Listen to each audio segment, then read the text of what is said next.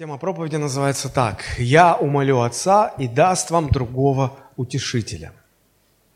Сегодня э, праздник Троицы, как я уже сказал, да? Его отмечают на 50-й день после Пасхи. Иначе этот день еще называют День Пятидесятницы. Э,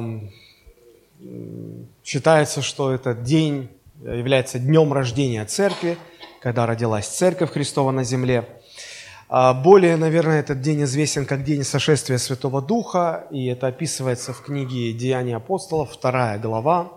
И мы не раз обращались к этим текстам для того, чтобы говорить на эту тему а, в разные годы, вот на этот праздник. А, и сегодня мы тоже будем говорить о Духе Святом, о личности, о третьей личности Божества, о Святом Духе. И мы поговорим а, о нем, опираясь на а, слова из Евангелия от Иоанна, 14 глава, с 15 по 20 стихи. Давайте мы прочитаем эти слова и поговорим об этом.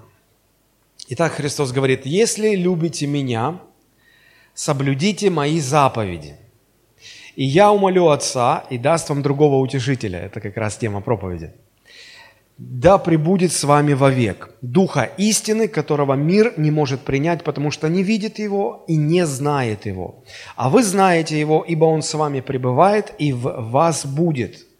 Не оставлю вас сиротами, приду к вам. Еще немного, и мир уже не увидит меня, а вы увидите меня, ибо я живу, и вы будете жить. В тот день узнаете вы, что я в Отце моем, и вы во мне, и я в вас».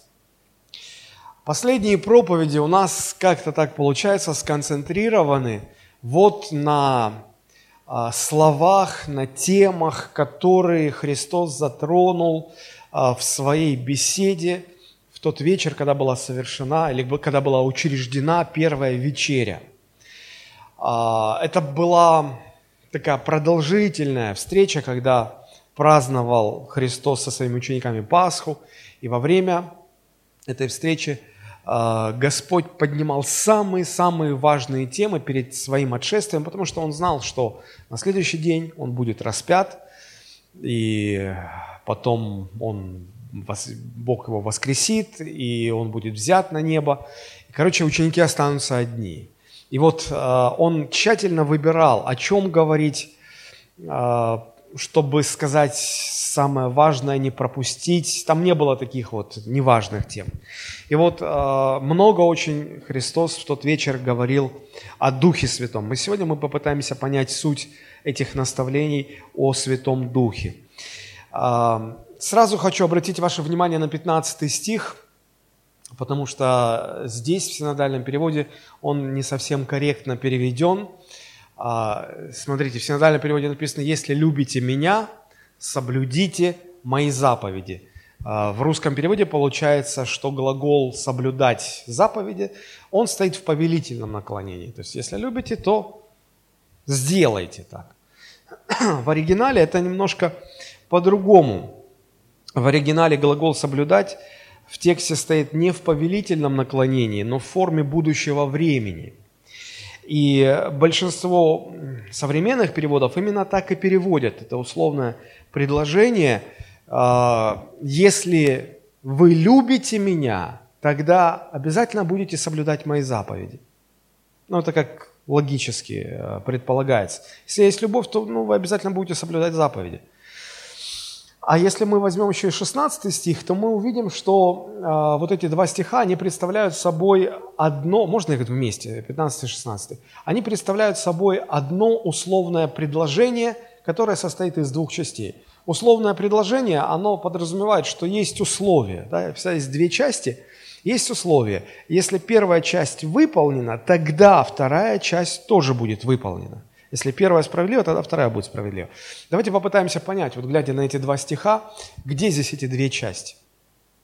Но я думаю, что первая часть – это то, что мы, как ученики Христа, должны сделать.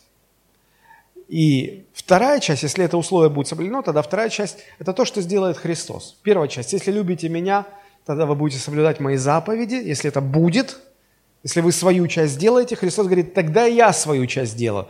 Я умолю Отца и даст вам другого утешителя, да пребудет с вами вовек. Я намеренно подчеркиваю вот эту условность здесь, условность обещания Христа послать Духа Святого. Еще раз повторю, Бог или Христос обещал послать Духа Святого своим ученикам не всем подряд, без разбору и без всяких условий, но это обещание, а не спаслание Святого Духа, оно условно. Если мы соблюдаем это условие, тогда Христос посылает. Если не соблюдаем, тогда этого не будет. Благодаря этому условию мы ясно видим и четко понимаем, кому адресованы эти слова, кому а, сделано это обещание. Что это за люди, которым обещан Святой Дух? Это люди, которые любят Христа. И эта любовь не остается только лишь на словах, она проявляется, она выражается в очевидных делах, в очевидных поступках каких-то, что ну, явно, явно заметно другим. И заметно это в том, что люди эти, которые любят Христа, они соблюдают заповеди. Они соблюдают заповеди. Если нет любви ко Христу, тогда не будет соблюдения заповедей, и тогда не будет вот этого обетования. Почему я об этом говорю? Потому что понимание этой условности чрезвычайно важно. Вот в, каком, в какой ситуации. Довольно часто а, мне а, задают вопрос люди, когда за них молятся, за их крещение Святым Духом, и те, кто молятся за людей, и те, за кого молятся, они спрашивают, пастор, а почему? Ну, мы вроде молимся, мы вроде хотим, а как-то ничего не происходит. Ну, а, а почему так? А почему так? Я хочу показать вам ответ на этот вопрос. Он вот здесь. Обещание не спаслать Духа Святого, хотя здесь не, не говорится напрямую о крещении Святым Духом. Нет, конечно же. Но принцип тот же самый – то есть Бог э, посылает Духа Святого в сердца тех христиан, у которых есть любовь ко Христу, и она очевидна. Вот ее не нужно там раскапывать, чтобы увидеть ее. Она очевидна. Очевидна. И э, любовь это проявляется в соблюдении его заповедей. И вот когда человек приходит с такой претензией, а почему за меня молились, а я не пережил крещение Святым Духом, а, а что такое? Вы, наверное, во грехе, поэтому Бог вас не слышит. Ну, может быть, а может быть э, и дело в другом. И начинаешь разговаривать с человеком. И эти люди, там не то что любви ко Христу, там веры во Христа даже не очень много. Они сомневаются э, в, в самом этом а, действий, что оно такое может быть крещение Духом Святым. Они, кто-то в каком-то грехе живет, кто-то где-то начинаешь задавать вопросы о господстве Христа, является ли Христос господином для твоей жизни. Люди затрудняются ответить. Задаешь банальный вопрос, ты вообще любишь Христа? И человек не знает, что ответить. Мой вопрос сегодня к вам, любите ли вы Иисуса Христа? Я не спрашиваю, верите ли вы в Него. Я спрашиваю, любите ли вы для того, чтобы любить кого-то, нужно элементарно с ним встретиться хотя бы один раз. Ну, без, как можно любить кого-то без, без встреч с ним? Да? Нужно время, чтобы узнать, чтобы соприкоснуться, чтобы понять, чтобы узнать личность, которой у тебя появляется любовь. Любят ли сегодня, сегодня современные ученики Христовы, любят ли они Христа. Кое-как верят, да, тут как-то я тверже могу сказать, но вот любят ли? И второй вопрос, если вы уверены, что вы любите, очевидна ли для окружающих ваша любовь? Очевидна ли эта любовь? Потому что если, если человек любит Христа, то он ради этой любви готов на любые жертвы. Он готов на что угодно. Современные христиане, они не готовы на что угодно, они готовы поспорить о чем угодно. Насчет вина, надо ли или не надо ли отказываться. Насчет э, одежды, насчет э, читать вообще чего угодно. Вот когда речь заходит о том, что э, ради Христа нужно от чего-то отказаться, Вот тут мы не готовы отказаться, мы готовы поспорить о том, надо ли такие отказываться. Ну о какой любви здесь идет речь? Я вам могу, могу привести пример. Я слышал об одном пасторе, который э, проводил большую конференцию. Это вот в наши дни, буквально в этом году это было. И как раз, когда он находился э, на конференции, которую он, он и его церковь проводили э, в другом городе, э, дома у его жены вот в ближайшие дни должен был быть день рождения. А он в отъезде. И вот он так распланировал график конференции, что ему нужно было проповедовать два раза. Он открывал ее, и он закрывал ее. Вот он открыл конференцию, после, этого, после проповеди сразу он садится в машину, он едет к своей жене, он за рулем проводит 15 часов без сна, он купил огромный букет цветов, подарок, и он успевает, успевает в тот день, прямо в день, когда у нее день рождения, он успевает приехать, он дарит ей букет, он обнимает, он говорит ей о том, что она любит, что он ее любит. И буквально сразу же, практически, он опять садится в машину, еще 15 часов за рулем, без сна.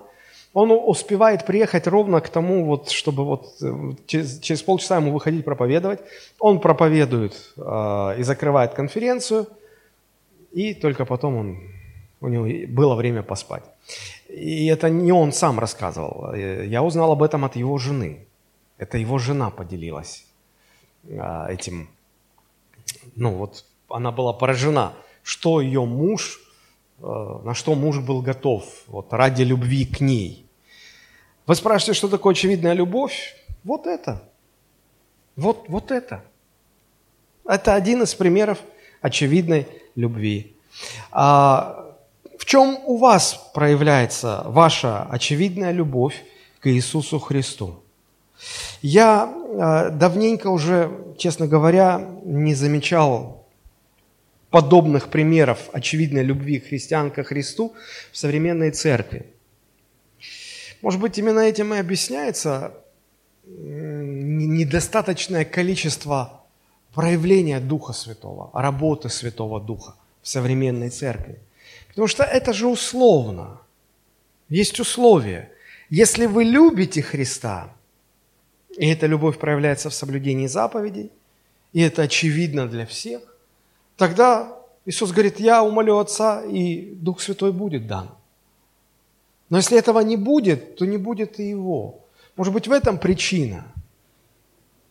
Сегодня верующие, они более заинтересованы в том, что Христос может им дать здоровье, богатство, там, успех, благословение. Христос именно как личность, как личность.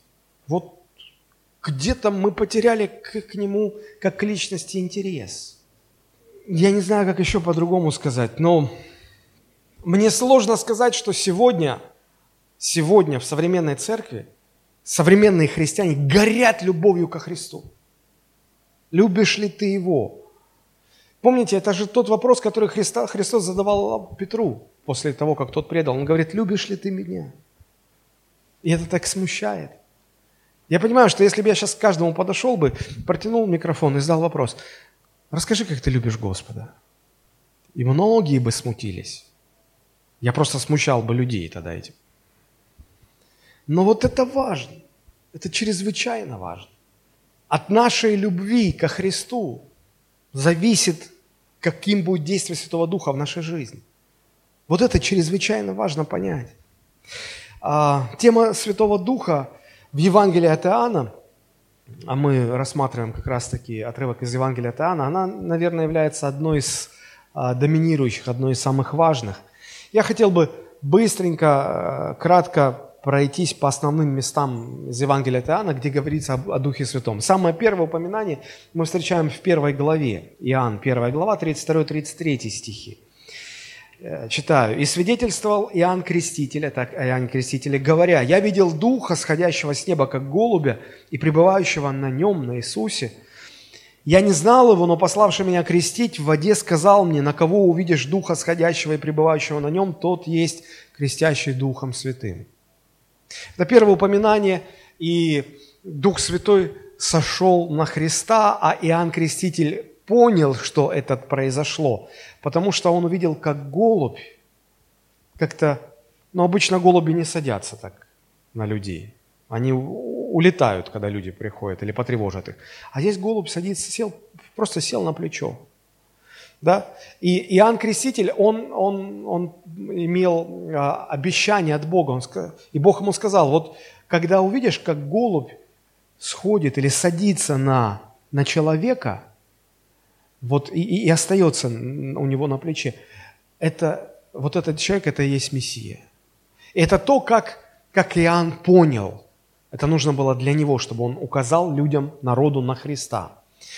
А, но также после крещения это нужно было Христу, а, чтобы Дух Святой сошел на него. Потому что когда Христос пришел на землю, он отказался от своей божественности.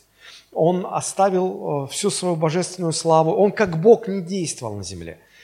И вот э, для того, чтобы он мог исполнить свою миссию, ему нужно было наполниться Духом Святым. Все чудеса, которые он творил, все сверхъестественное, что он делал, он делал не как Бог, пришедший на землю, а как человек, исполненный Духа Святого, живущий в абсолютном послушании Богу. И еще он в этом нуждался, чтобы э, потом он тех, кого он спасает, чтобы он мог крестить Духом Святым. Крестить – это значит погружать.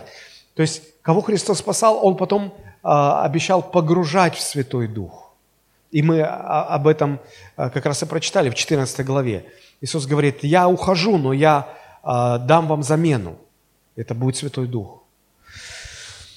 Следующее упоминание мы находим уже в третьей главе Евангелия от Иоанна, это 5-8 стихи, это знаменитый разговор Никодима со Христом когда Никодим ночью пришел ко Христу и стал задать вопросы, и вот Иисус отвечал, 8, 5 стих, Иисус отвечал, «Истинно говорю тебе, если кто не родится от воды и духа, не может войти в Царство Божие. Рожденный от плоти есть плоть, а рожденный от духа есть дух. Не удивляйся тому, что я сказал тебе, должно вам родиться свыше. Дух дышит, где хочет, и голос его слышишь, а не знаешь, откуда приходит и куда уходит. Так бывает со всяким, рожденным от духа». Здесь Христос говорит, что без участия Духа Святого невозможно спастись. Роль Духа Святого в спасении человека незаменима. Если ты не родишься от Святого Духа, если ты не переживешь этого рождения, духовного рождения, ты не можешь спастись. Следующий отрывок мы находим в 4 главе Иоанна, где Христос разговаривает с женщиной, самарянкой, и речь заходит о поклонении, об общении с Богом. И посмотрите, Иоанн 4 глава, 23-24 стихи. Иисус говорит, но настанет время, и настало уже, когда истинные поклонники будут поклоняться Отцу в Духе и истине.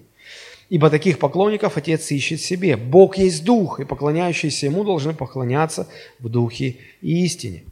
Здесь речь идет о том, что если ты хочешь общаться с Богом, если ты хочешь поклоняться Богу, то здесь ты не можешь этого делать без участия Святого Духа без э, Его помощи, без Духа Святого общаться с Богом, поклоняться Богу просто невозможно. Следующий фрагмент э, мы находим в 7 главе от Иоанна, 37-39 стихи. Э, это был праздник Кущей. И вот во время праздника Кущей, в последний день, у евреев была церемония излияния воды – которая символизировала то, что Бог в последние дни зальет от Духа Святого на всякую плоть. И вот когда священник изливал эту воду, в тот самый момент Христос неожиданно для всех стал громко говорить что-то. И вот посмотрите, что он говорит. Последний же великий день праздника стоял Иисус и возгласил, говоря, «Кто жаждет, иди ко мне и пей. Кто верует в меня, у того, как сказано в Писании, из чрева потекут реки воды живой». Это сказал он о Духе, которого имели принять верующие в Него, ибо еще не было на них Духа Святого, потому что Иисус еще не был прославлен. Речь шла о Духе Святом. Иоанн на протяжении всего своего Евангелия указывает на чрезвычайно важную роль а, Духа Святого. И вот, а, наконец, а, мы подходим к 14 главе Иоанна, последняя вечеря – где Христос уже прямо говорит о Духе Святом. Он говорит, если любите меня, что будет выражено в том, что вы, безусловно, соблюдаете все мои заповеди, тогда я умолю Отца, и Он даст вам другого утешителя, и Он прибудет с вами вовек. вовек. Это обещание, еще раз подчеркиваю, дано только тем, кто любит Христа. Кто любит Христа. Кто любит Христа. Сегодня есть семьи, в которых муж и жена, они живут вместе, но любовь погасла. А, там угольки какие-то тлеют. Уже нет страсти, нет любви, ну, ну нет ничего. Но они все равно вместе живут. Может, привыкли, может, так выгодно обоим, может быть, это условность ради детей или еще как-то. Они вместе, но любви нету. Я думаю, что каждый из нас, наверное, встречал такие примеры в своей жизни. И вот подобно этому, мне кажется, есть и церкви такие, где, а, где отношения веры, но мы же верим во Христа, вот они связывают нас со Христом, а любви уже давно нету, вот ну, ну нету. Помните, Христос обращается к Ефесской церкви и говорит, у тебя все хорошо, Одна проблема. Ты оставил первую свою любовь. Хотя выше сказано, что знаю труд твой, терпение твое, любовь твою. То есть она была, она была. Но самая первая, самая страстная, вот она ушла. Казалось бы, ну, это только начался процесс. А Иисус уже говорит, для меня это важно. Для меня это важно. Сегодня есть церкви, в которых любовь потухла.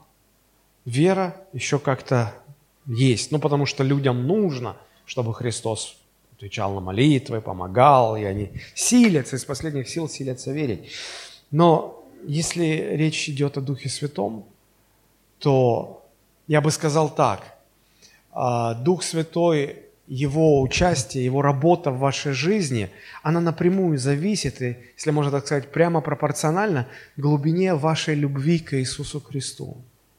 Вот сколько любви ко Христу, столько и Духа Святого в вашей жизни. И это серьезно. Это серьезно. И вот кроме обещания, которое мы прочитали в самом начале, да, вот если любите меня, я умолю Отца, да, сам другого утешителя, и он еще, э, вот кроме этого обещания, дальше Иисус показывает а, а, две особенности вот этой замены. Он говорит, я вместо себя пошлю. И он показывает природу а, Святого Духа для того, чтобы нам лучше было понятно, что, что это значит, как это вообще будет проявляться, что вот Дух Святой пришел в меня, Он живет во мне. В чем это проявляется, чтобы я понимал это? Вот давайте об, об этих двух вещах дальше и поговорим. Во-первых, мы поговорим о двух особенностях вот этого обещания. Я пошлю Духа Святого. Здесь две особенности есть. Мы их рассмотрим. А потом немножечко поговорим о природе Святого Духа. Итак, что это за две особенности? А, давайте посмотрим. 14 глава Иоанна, 16 стих. 14-16. Читаем. Иисус говорит, «И я умолю Отца, и даст вам другого утешителя». Давайте мысленно подчеркнем слово «другого утешителя». Знаете, это как, как замена в футболе. Вот 14 э, июня начинается чемпионат мира по футболу. И вот в футболе во время игры иногда бывает, что тренер принимает решение заменить игрока – и он одного забирает с поля, а другого на замену выставляет. Вот что-то подобное Христос говорит, «А, мне пришло время уйти, но на замену мне придет другой, другой. И вот а, интересно то, что в греческом языке, на котором в оригинале был написан Новый Завет, есть два греческих слова, которые означают или переводятся как «другой». Это греческое слово «алос», и греческое слово «heteros». Ну, наверняка вы слышали от этого слова «heteros» – гетеросексуальный брак. Гомосексуальный, гетеросексуальный. Что значит э, гомосексуальный? Где партнеры одного пола. Вот гомо – это одно, одно и то же. А heteros, гетеросексуальный, где природа партнеров разная – Мужчина и женщина разные, гетеросексуальные, разные. Так вот, а, другой в смысле кетерос – это другой по природе своей. А греческое слово «алос» – это другой в смысле не тот, который был, но точно такой же по природе, как тот, который был. Точно такой же.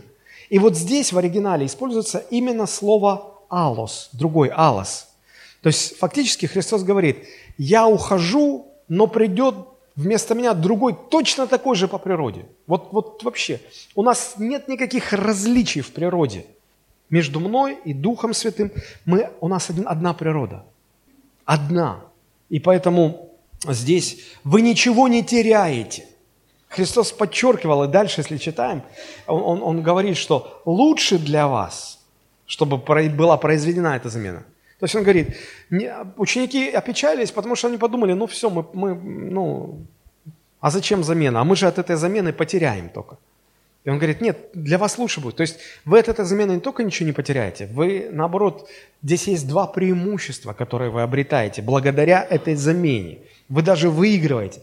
И вот этот выигрыш обеспечивается вот этими двумя особенностями, которые мы сейчас рассмотрим.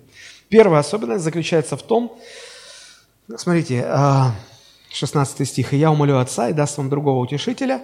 И вот смотрите, первая особенность. «Да пребудет с вами вовек». То есть Христос подчеркивает, что, смотрите, я с вами был три с половиной года, но по Божьему замыслу я должен уйти и оставить вас. Мое время с вами ограничилось вот коротким промежутком в три с половиной года. Но Он, когда придет, Он не на какой-то промежуток, Он навсегда. Он прибудет с вами вовек. Это навсегда. И Он вас никогда не оставит. То есть это навсегда, и Он никогда не оставит. Это первое очень важное отличие. То есть всякий уверовавший э, во Христа, э, любящий Христа, и кому будет послан Дух Святой, да, тот никогда с Духом Святым не расстанется ни в жизни, ни в смерти, ни даже в вечности. В самые сложные ситуации, когда будет казаться, что все оставили вас, и все-все-все отвернулись, все, кроме Святого Духа. Он вас никогда не оставит, Он вас никогда не предаст, Он никогда не отойдет, Он никогда не оставит верующих. Помните, как Христос говорил, не оставлю и не покину тебя. Потому что Дух Святой – это его особенность. Он придет, чтобы никогда не оставлять верующих. И здесь еще важно понимать, что учеников-то было много, Христос один. А, по некоторым оценкам мы, мы находим, что за свою земную жизнь Христос подготовил около 500 учеников. Потому что когда Он возносился – а, свидетелями его вознесения, как а, сказано в первом послании Коринфянам, 15 глава, там было около 500 братьев, около 500 учеников. Вот. И вы же понимаете, что Христос с каждым из них в отдельности не мог быть рядом всегда. Но и с такой группкой домашняя церковь 500 человек тоже особо мобильности не будет. Да? Вот. И поэтому, а учеников-то должно было становиться больше, больше, больше. И я вчера читал такую статистику, а, по, а, по, по некоторым оценкам, значит, только протестантов, христиан-протестантов около одного, ну, чуть-чуть меньше, чем один миллиард. И один из трех с половиной, ну, статистика такая, один из трех с половиной протестантов – это человек, который исполнен Духа Святого и молится на иных языках. Так что нас не так мало уже, собственно говоря. Вот. И представьте, вот, а еще есть э, католики, которых больше, которых почти э, полтора миллиарда, э, приближается это к двум. А еще есть православные, которых около 500 миллионов по всей земле. Так что это немало получается. И вот как Христос с каждым из них-то может быть? Никак. А благодаря тому, что Дух Святой поселяется в сердце верующего, то вот Дух Святой с каждым может быть. То ли э, вы проповедуете в Индии, то ли вы проповедуете в Китае, или на каких-то островах, или вы здесь, в Сочи. Дух Святой с каждым, в каждую минуту пребывает. Разве это не лучше? Разве это не выигрыш? Конечно, конечно. И вот второе отличие, вторая особенность, в чем мы еще выигрываем от этой замены а, – мы это читаем в 17 стихе. Посмотрите, 16 «Да пребудет с вами вовек», 17 стих. «Духа истины, которого мир не может принять, потому что не видит его, не знает его, а вы знаете его, ибо он с вами пребывает и в вас будет». Христос говорит, пока я с вами, Дух Святой рядом с вами пребывает. А когда будет произведена замена, Он внутри вас будет. Зачем так уточнять, если если это, скажем так, ну, символически, если так образная речь, как знаете, подвиг наших солдат всегда с нами в сердце. Мы понимаем, что это образно, да? Или а, этот герой умер, но память о нем всегда живет в наших сердцах. Мы понимаем, что это никто в наших сердцах не живет. Человек умер. Но здесь, а, если бы это была фигура речи, Христос бы так не уточнял. Но он уточняет, говорит, он сейчас с вами пребывает, а потом он внутри вас будет, в вас будет.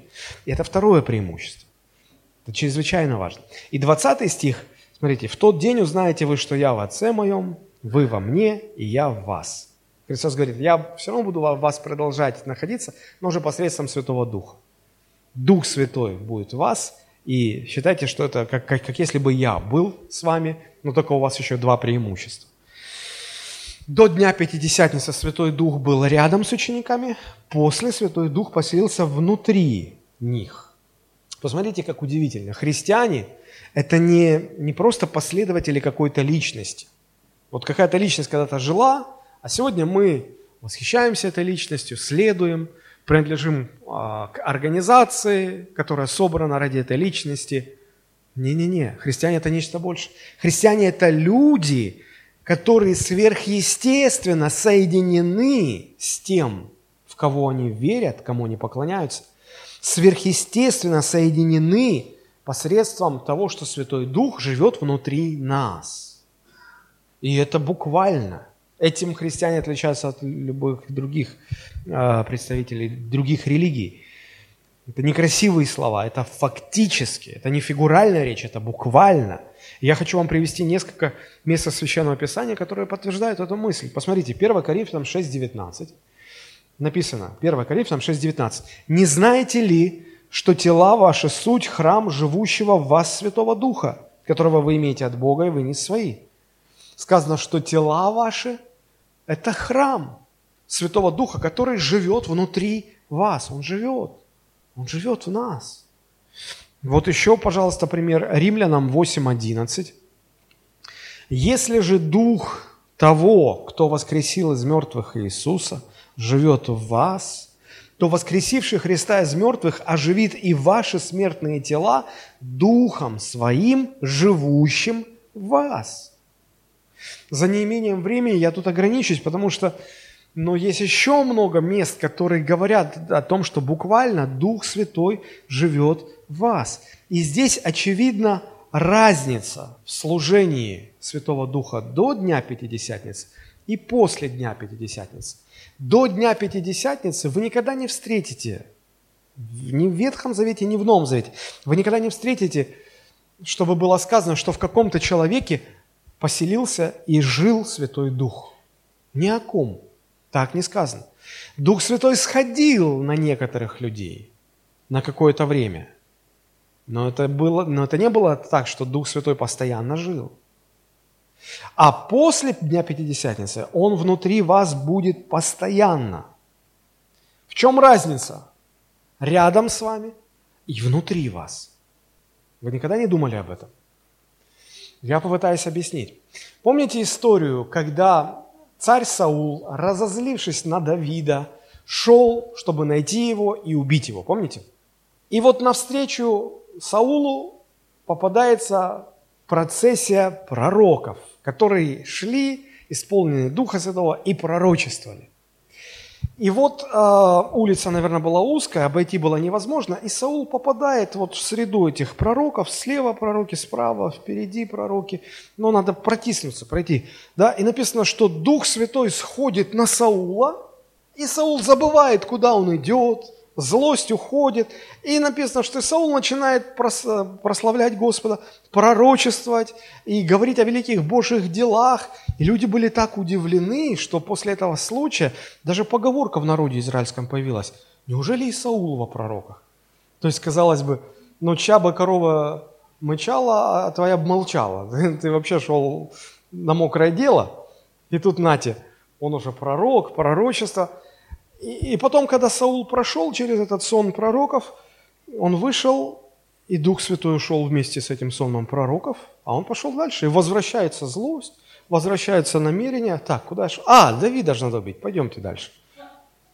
То есть, когда Дух Святой рядом, когда Он на тебя сходит, когда Он э, со стороны на тебя влияет, то на это время, вот на это короткое время, ты меняешься, ты становишься другим человеком.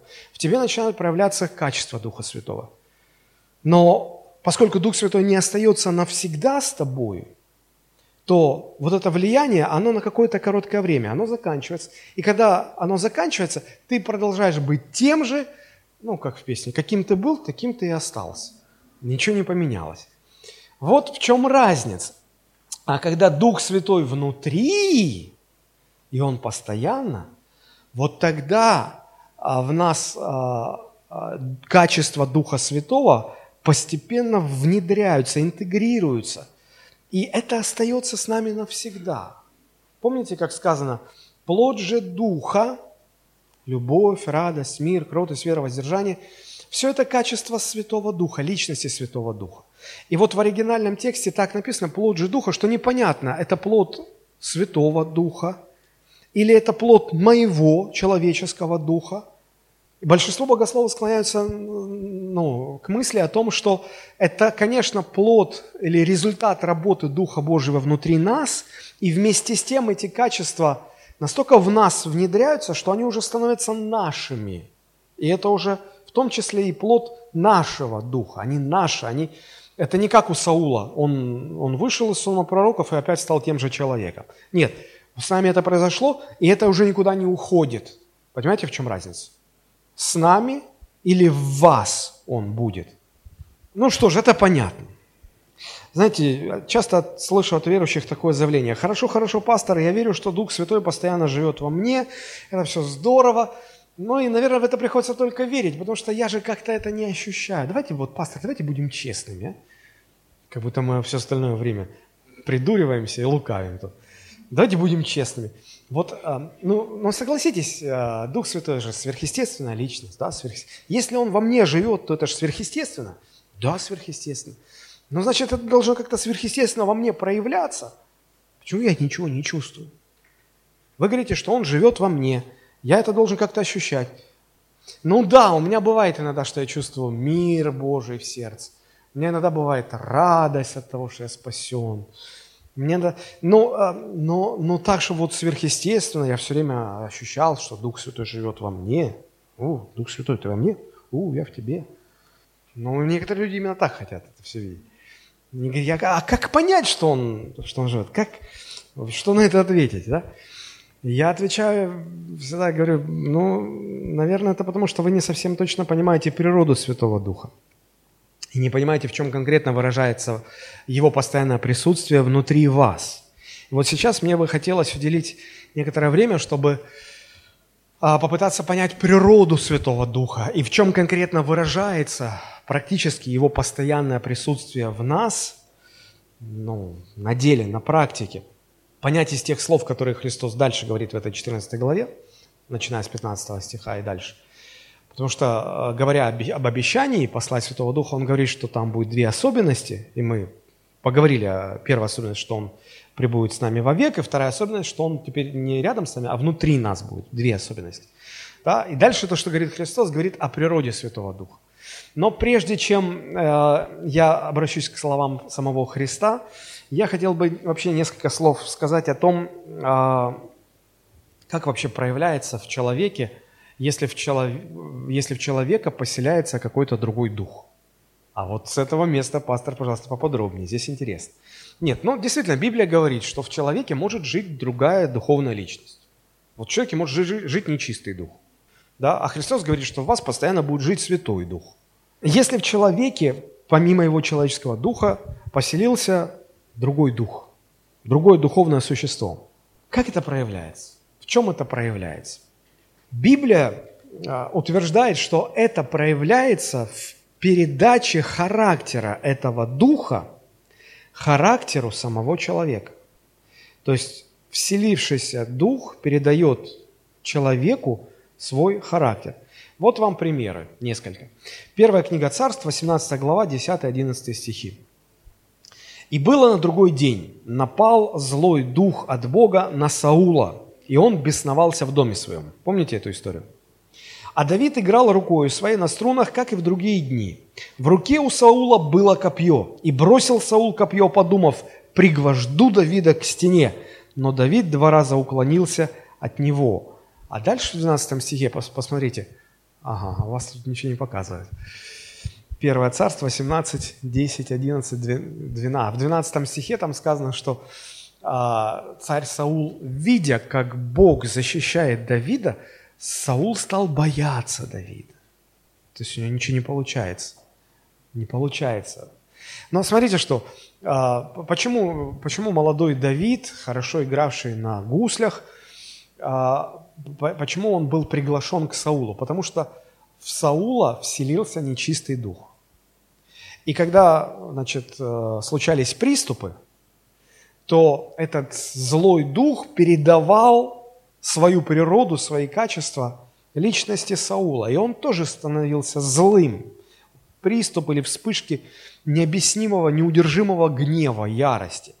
А, а Давида позвали для того, чтобы он играл, потому что заметили, что когда звучит музыка, особенно если играет кто-то, кто знает Бога, то это как-то успокаивало Саула. Да? И вот, э, значит, когда у Саула случилась, э, случилась такая вспышка агрессии, да, Давид играл, но, видимо, уже не помогало. И вот э, эта злость этого духа передалась самому Саулу, и он захотел убить Давида. То есть качества злого духа передались человеку. Злой дух передал свою злость. А, а если вы откроете сейчас а, книгу Осии, Осия 4.12, то там, смотрите, какое место написано. «Народ мой вопрошает свое дерево, и жезл его дает ему ответ. Ибо дух блуда ввел их в заблуждение, и блудодействуя, они отступили от Бога своего». Здесь э, Господь говорит, ну, смотрите, люди, мой народ поклоняется идолам. И он говорит, что причина этому в том, что э, дух блуда в них действует. Э, это может проявляться в духовном смысле, когда человек неразборчив э, в поклонении своем поклоняется всему подряд. Это может проявляться в сексуальной сфере, когда человек безразборчен в своих половых контактах. Действие одно и то же. То есть Э, вот этот дух, поселяющийся в человеке, передает человеку свои качества. Но спросили бы вы у этих людей, э, вы вообще осознаете, что у вас нечистые духи живут? Нет. Они будут да нет, вы что? Что, я одержимый? Да, да ладно. Саул-то был в сознании. Он, он, он все поднимал, он сознавал, он даже стал бояться Давида. Я вам больше скажу. Вот смотрите, сейчас остро встает вопрос гендерной принадлежности. Ну, вы поймете, что я имею в виду. Есть мужчины, которые начинают думать, что они живут в женском теле. И наоборот, есть женщины, которые ощущают себя в мужском теле. А очень часто это случается с теми людьми, которые погружены глубоко в идолопоклонство какое-то, и в результате в них, фактически в них вселяются нечистые духи, которые дают им подобные ощущения. А люди даже не задумываются, что это не их ощущения, а это качество духа, который в них поселяется. Этот дух передает ему свои качества, и вот мужчина начинает ощущать себя женщиной. И он говорит, ну вы поймите, я не могу так жить. Ну это какая-то ошибка – я же женщина, но я какой-то нелепой случайностью помещен почему-то в тело мужчины. Иногда другие не верят им, говорят, да это у вас придурь, это вы страдаете. Я поначалу тоже так раньше думал, но потом я... Эти же, они же не просто, ну, как бы вот на, на заявлениях останавливаются. Они идут дальше, они тратят огромные деньги, они тратят, ну, они терпят огромную боль для того, чтобы сделать операцию по смене пола. Но это дорого, во-первых, очень. Во-вторых, это сопряжено с определенной болью, которая после операции она не прекращается. Почему они на это идут? Да потому что э, оставаться им, жить со своими ощущениями в, в чужеродном, как им кажется, для них теле, это еще большая мука, чем терпеть вот операцию. Я сегодня им верю, что они так себя чувствуют. Я даже не сомневаюсь, они действительно так себя чувствуют. Проблема только, знаете, в чем заключается? Им кажется, что это их чувство, их ощущение. На самом деле это, эти ощущения, эти качества привнесли в них эти духи нечистые, которые в них поселяются. Но они этого не понимают. Эта проблема трансгендеров решается очень просто. Человека нужно привести ко Христу, и все. Как когда Христос выгонит этих нечистых духов, тогда мужчина будет ощущать себя мужчиной и будет благодарить Бога за то, что он мужчина, женщина будет ощущать себя женщиной. Но пока это происходит, им кажется, что вот, ну, они другие. Я вам к чему все это рассказываю? Я вам это рассказываю к тому, что вот эти люди, если им сказать, что это бесы тебе внушают, они никогда не поверят. И скажут, да вы что, с ума сошли? Да это мои, Катя, это я такой, это мое ощущение самого себя такое. То есть смотрите, к какой мысли я вас подвожу. Когда дух поселяется в человека, он передает ему свои качества, но делает это таким образом, что человек никак не ощущает это сверхъестественно. Он ощущает, что это его естественное внутреннее состояние. Это он считает, что это я такой, это, это я так себя ощущаю. На самом деле – это результат действия Духа, поселившегося в нем. Вот похоже, если так можно, конечно, говорить, когда Дух Святой поселяется в человеке, христиане почему-то хотят, чтобы это постоянно вот искрило, вот фейерверк такой, сверхъестественное каждый день. Ну как же, Дух Святой живет во мне. Значит, это каждый день должно быть что-то сверхъестественное. Махну туда, грешники попадают, махну сюда. Нет, это в сказках только бывает. Друзья, на самом деле, ну вот есть такой действительно постулат веры, с, с этим не поспоришь, все сверхъестественное приходит естественным путем. И поэтому, когда сверхъестественный Дух Святой поселяется в христианине, который любит Христа, то что он делает? Он передает свои качества нам, и, и мы это ощущаем самым естественным образом. Нам кажется, что это наше. Вот как, знаете, как, а, как трансвестит убежден, что он женщина в мужском теле – вот его не переубедишь как-то. Да, вот у нас подобное ощущение. Им Дух их так сообщает, а нам Дух Святой свидетельствует, что мы дети Божьи. И, нас не разубедишь в этом. И это не сопровождается сверхъестественными фейерверками, бенгальскими огнями и прочими такими э, вещами. Понимаете? Это самый естественный момент. Вот почему ну, вы не ощущаете каких-то таких вот э, вау вещей. О, у меня мурашки по спине. О, у меня тут в районе живота, у меня тут что-то происходит. Я сейчас сосредоточусь, чтобы войти в дух. Все это бредни, не, имеющие никакого отношения к Священному Писанию. Хорошо, но давайте все-таки посмотрим, а, в чем проявляется эта природа а, Святого Духа. А, еще раз, 15-16 стихи 14 главы Иоанна прочитаем. «Если любите меня, соблюдите мои заповеди. То есть, если любите меня, вы будете соблюдать мои заповеди, и я умолю Отца и даст вам другого утешителя. Если раньше мы акцент делали на слово «другое», то давайте теперь мысленно подчеркнем слово «утешителя». Иисус говорит, я дам вам другого утешителя. То есть до этого момента таким утешителем для вас был я. Теперь таким утешителем для вас будет другая личность. Личность Святого Духа. А почему Господь для того, чтобы обозначить личность Святого Духа, выбирает вот это слово «утешитель». Утешитель. Не то, чтобы это был неправильный перевод, это правильный перевод. Просто в оригинале там стоит слово «параклетос». Параклетос. И вот а, его смысловые оттенки, их несколько больше – чем, а, ну, их много, так что невозможно использовать одно русское слово, чтобы передать весь спектр значения. Вот что означает это греческое слово? Потому что Иисус говорит, я пошлю вам другого параклетос. Это с, э, отглагольное прилагательное, от слова, от глагола параклео.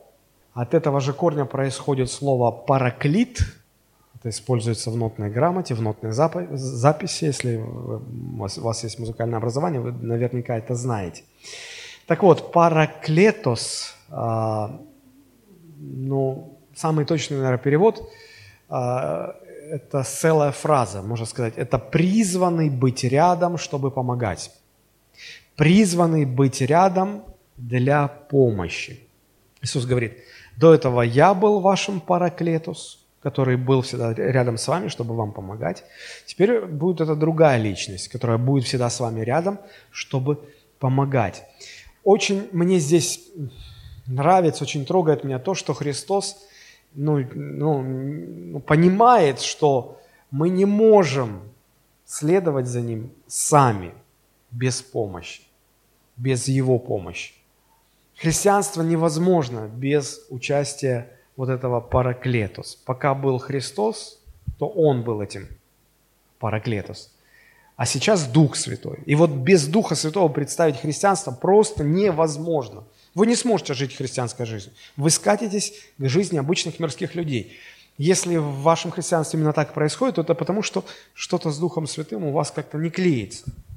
Возможно, вообще не понимаете, кто Он для вас.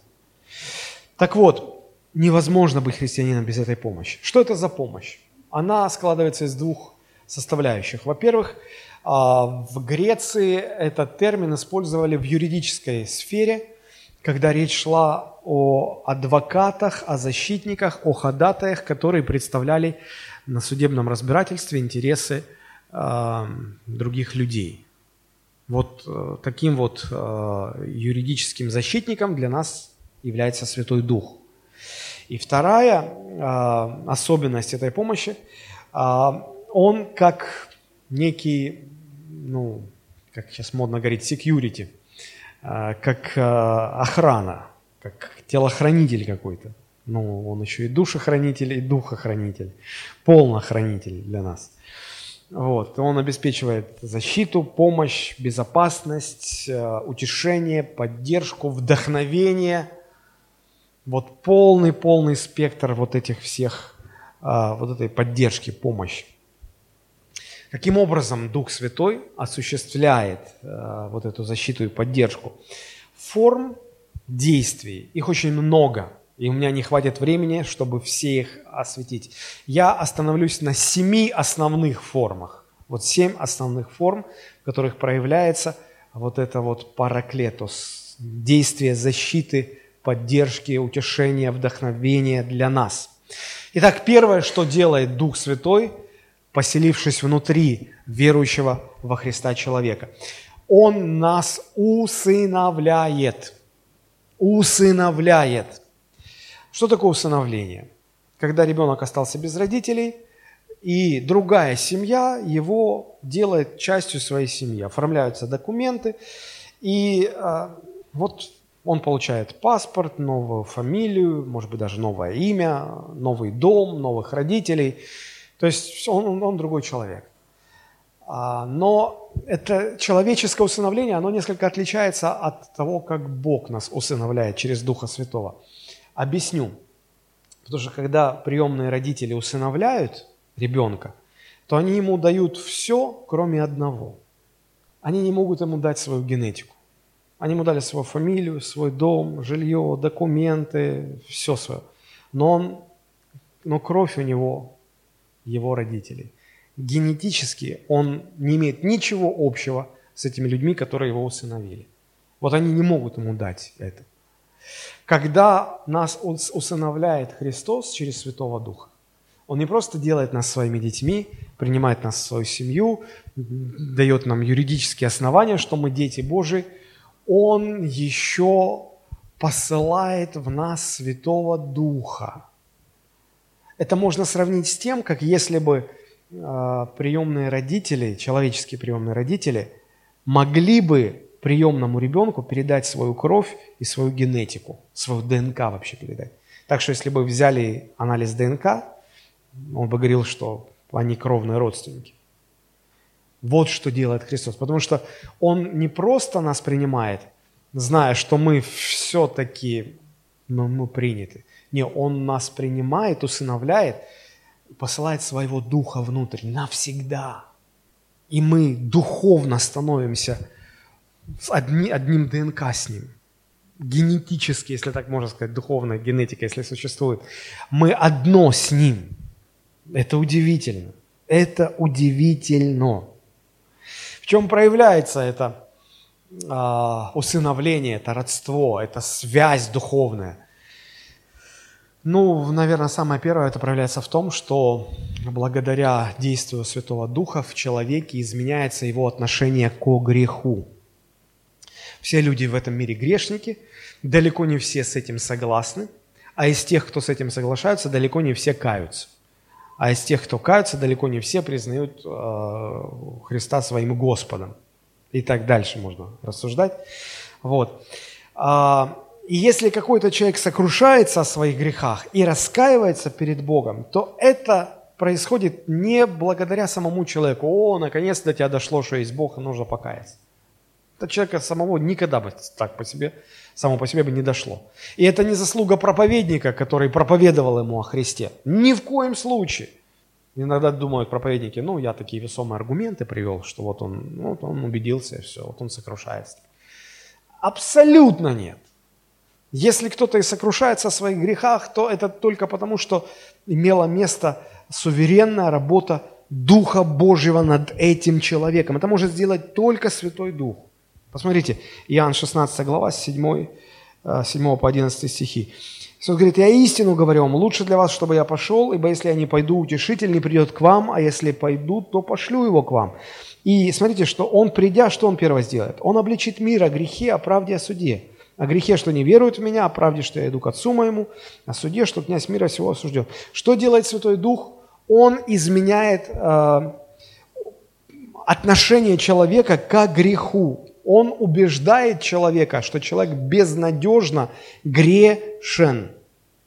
Только Святой Дух приносит сокрушающее, или сокруш, ну, сокрушающее действие, да. Никогда не бывает так, что человек вот сокрушается и и мы думаем, ну, как бы, ну что, вот он, ну сам, наверное, эмоции нахлынули. Не-не-не-не-не.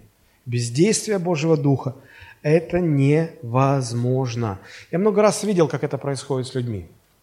А, часто после того, как э, кто-то покаялся после воскресной проповеди, и я всегда прошу, чтобы вы не уходили а, подождите, останьтесь, познакомиться. Я подхожу к человеку, я с ним начинаю говорить, а он не может сдержать слез, он сокрушается. И он сам не может понять, что происходит. И я чувствую, что если я буду продолжать расспрашивать человека, ну, продолжать разговор, я буду смущать его. И когда я вижу, что человек сам не понимает, что происходит, я вижу, что действие Святого Духа все еще продолжается в этом человеке, я заканчиваю быстро разговор, чтобы не смущать человека и чтобы дать возможность Духу Святому действовать дальше. Если вы когда-либо переживали настоящее сокрушение о своих грехах, рыдали и плакали о своих грехах, знаете, вы, это произошло, потому что вы соприкоснулись с самим Богом в тот момент. Я слышал об одном пасторе, который когда рассказывал о своем обращении, плакал на взрыд, как ребенок. Он взрослый, солидный мужчина, состоятельный мужчина. И вот он рассказывал о том, как Святой Дух обличил его в том, что пока тот был неверующий, как он издевался над своей женой. И вот он рассказывает, что, будучи неверующим, ну, все так делали в его окружении, ну, потому что это национальная особенность там у них была – вот. И он говорит, когда Дух Святой показал мне, что я творил со своей женой, говорит, я плакал, я извинялся перед своей женой, на колени становился, просил ее прощения. И самое интересное, что когда он рассказывал, мне, я слышал об этом, что когда, когда он рассказывал об этом другим людям, и это было в общественном месте, и он, он не стесняясь, плакал на взрыв. Такое может делать только Святой Дух. Только Святой Дух. Я сам помню, когда я уверовал, мне было 18 лет, и я, я обратился и покаялся, и пережил рождение свыше дома у себя. Но придя э, в воскресенье на служение, я рассказал пастору о, о том, что со мной произошло, и я видел, как люди в церкви каялись, вот выходили вперед и становились на колени, каялись. Я спросил, ну, ну я готов был на все. Надо выйти, я выйду. Я не гордый. И, э, и он говорит, ну, в принципе, не обязательно. Ну, ну выйди. Ладно, у нас такая традиция выйти. Вот. И я уже не, я не слушал проповедь, не помню, о чем была проповедь. Я знал, что мне надо выйти, покаяться. И когда уже время подходило, я знал, что сейчас вот уже надо будет. Знаете, меня что больше всего беспокоило? Я боялся, что я начну плакать, реветь. 18 лет парень, ну, мы же все герои, как мужик плачет. Нет, ну, нереально. И я думал, Господи, не, я думал, я себе придумал, значит, текст молитвы, что я скажу, как я скажу, чтобы не заплакать. И знаете, когда я вышел вперед, и еще было несколько, там была еще а, молодая мама со своим подростком, сыном, вот мы втроем встали на колени, мама начала молиться, мальчик помолился, и потом я. И знаете, когда я открыл рот, на меня что-то такое нашло, я выл, как белуга. Я ничего не мог с собой сделать. На меня настолько вот сошло это сокрушение, что я просто навзрыд. Я думаю, боже, я же как дурак сейчас выгляжу, как они на меня смотрят. И потом думаю, да какая разница, ты... Мне казалось, что вот с, этим, с этими криками, слезами, стонами грязь из меня вся выходит какая-то. Вот. И я не знал, я смущался, но, но вот это было. Я понимаю, что ты это не сделаешь, захочешь, так не сыграешь. Только Святой Дух может сокрушить человека, изменить э, человеческое понимание о грехе. И еще одну вещь может сделать только Святой Дух. Посмотрите, первое послание Коринфянам 12.3. 1 Коринфянам 12.3. Там написано, «Никто не может назвать Иисуса Господом, как только Духом Святым». А, я прочитаю современный перевод этого стиха. Там написано, Павел пишет, «Поэтому я хочу, чтобы вы поняли, если в человеке есть Божий Дух, современный перевод, он никогда не скажет «Будь проклят Иисус». И никто не сможет сказать «Иисус Господь», если в нем нет Святого Духа. То есть никто не может признать или никто не может назвать Иисуса Господом своей жизни, если, если только этот Дух Святой не произведет эту работу в человеке. Речь не о том, чтобы произнести фразу «Иисус Господь». Этой фразе можно научить попугая. И он будет говорить «Иисус Господь, Иисус Господь». Вот не значит, что он признает Господа, Иисуса Господина в своей жизни. Он вообще не понимает, о чем он говорит. Вот. И речь не о том, чтобы... А, то есть можно дьявола заставить сказать там «Иисус Господь», ну, Иисус Господь. Но это же не значит, что он признает Иисуса Господом. Нет, конечно. Вот, поэтому без Духа Святого никто не может признать Христа господином своей жизни. Обычно люди в мире говорят, да, как, я и есть господин своей жизни. Моя жизнь, мои правила. Все, не лезьте ко мне в жизнь. Я сам тут с усами. Хорошо. А, в результате вот, работы Духа Божьего в нас, в нашей душе, появляется а, вот, тяга к Богу. Мы начинаем понимать, что мы без Бога жить не можем. При этом мы можем не разбираться вообще в теологии, в вопросах спасения, но, мы чувствуем, что тяга к Богу растет. И даже если мы где-то будем отступать, все равно падать, но все равно у нас тяга к Богу будет. Это отличает рожденных свыше от нерожденных свыше. И почему вот я говорю, что э, Дух Святой, это, что Он делает, Он нас усыновляет. Рождение свыше это есть, это усыновление. Посмотрите, Римлянам 8 э, глава, 14, 15, 16 стихи написано. «Ибо все, водимые Духом Божьим, суть сыны Божии. Потому что вы не приняли духа рабства, чтобы опять жить в страхе, но вы приняли, что там написано? Но вы приняли духа усыновления» вы приняли духа усыновления, которым взываем Авва Отче. Сей самый дух свидетельствует духу нашему, что мы дети Божии. Мы каким-то образом внутри начинаем понимать, что мы дети Божии. Мы дети Божии.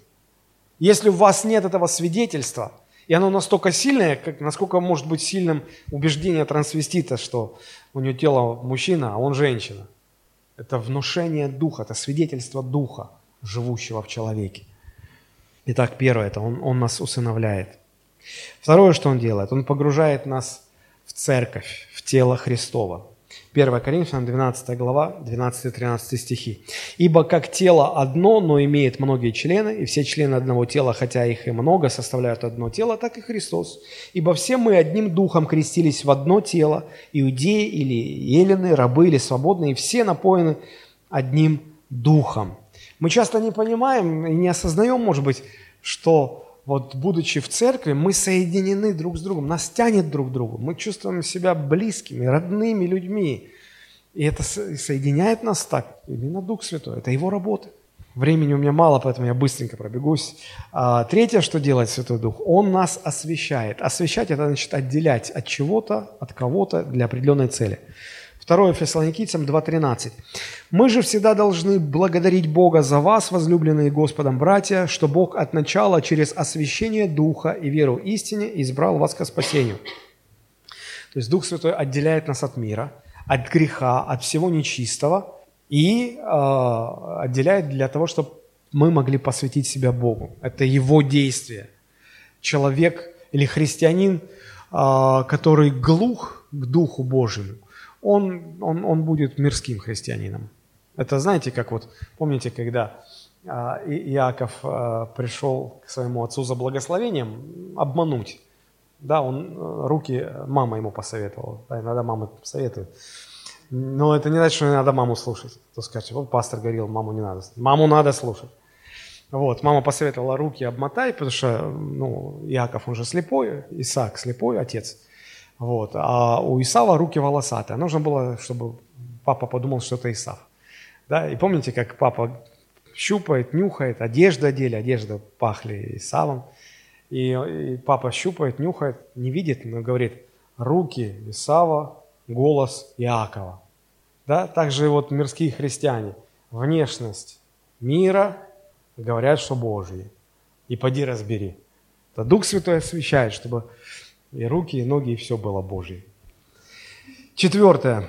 Что делает Святой Дух? Он нас укрепляет, дает нам силу. Деяние 1.8. «Но вы примите силу, когда сойдет на вас Дух Святой, и будете мне свидетелями». Ефесянам 3, 16, 17. «Да даст вам по богатству славы своей крепко утвердиться Духом Его во внутреннем человеке». Крепко утвердиться. Смотрите, когда мы проводим время с Богом в э, чтении Слова Божьего, в молитве – это укрепляет нас, Дух укрепляет нас, мы заряжаемся силой. Да? Но бывает так, что мы пропускаем, пропускаем. Дьявол старается загнать нас так, чтобы мы вот с чем угодно занимались, только не проводили время с Богом.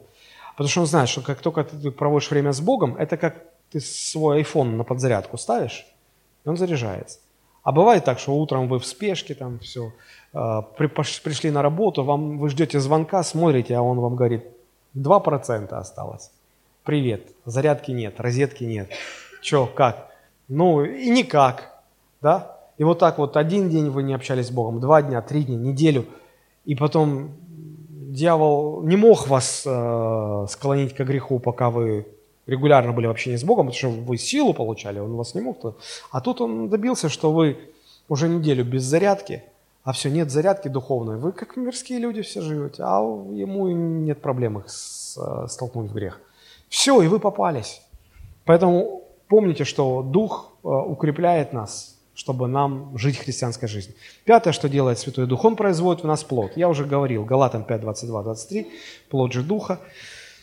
Вот. И этот плод, он имеет две стороны. Э, плод – это результат работы Святого Духа в нас, в нашей жизни – и когда это есть, тогда второе, второе измерение – это результат его работы через нас в жизни других людей. Мы об этом много-много говорили в прошлые годы, у нас был целый цикл проповедей. Пятое, что делает Святой Дух, Он ходатайствует, шестое, простите, Он ходатайствует за нас. Римлянам 8, 26, 27. Также и Дух подкрепляет нас в немощах наших, ибо мы не знаем, о чем молиться, как должно, но сам Дух ходатайствует за нас воздыханиями неизреченными. То есть роль Духа Святого в молитве невозможно переоценить. Если нет Святого Духа, для вас молитва превратится в мучение, в каторгу. Если Дух Святой вам помогает в молитве, для вас это наслаждение и удовольствие. Ну и последнее, седьмое. Однажды Дух Святой воскресит нас к вечной жизни – Римлянам 8.11. «Если же Дух того, кто воскресил из мертвых Иисуса, живет в вас, то воскресивший Христа из мертвых оживит и ваши смертные тела Духом Своим, живущим в вас». Однажды, однажды в вечности Он воскресит наши тела, и мы в теле вечно на небесах будем жить в присутствии Христа – любя Его, радуясь Ему, живя для Него. Это будет потрясающее время. Это конечная цель, к которой идут все христиане. Вот семь практических вещей, как проявляется постоянное пребывание Духа Святого в нашей жизни. Он нас усыновляет, Он нас погружает в церковь, Он нас освещает, укрепляет нас, производит в нас плод, ходатайствует за нас, помогает в молитве. И однажды Он воскресит наше тело из мертвых. И мы будем всегда живы, жить с Господом, пред Господом. Не знаю, как вас, меня это чрезвычайно радует. Давайте мы поднимемся, поблагодарим Господа.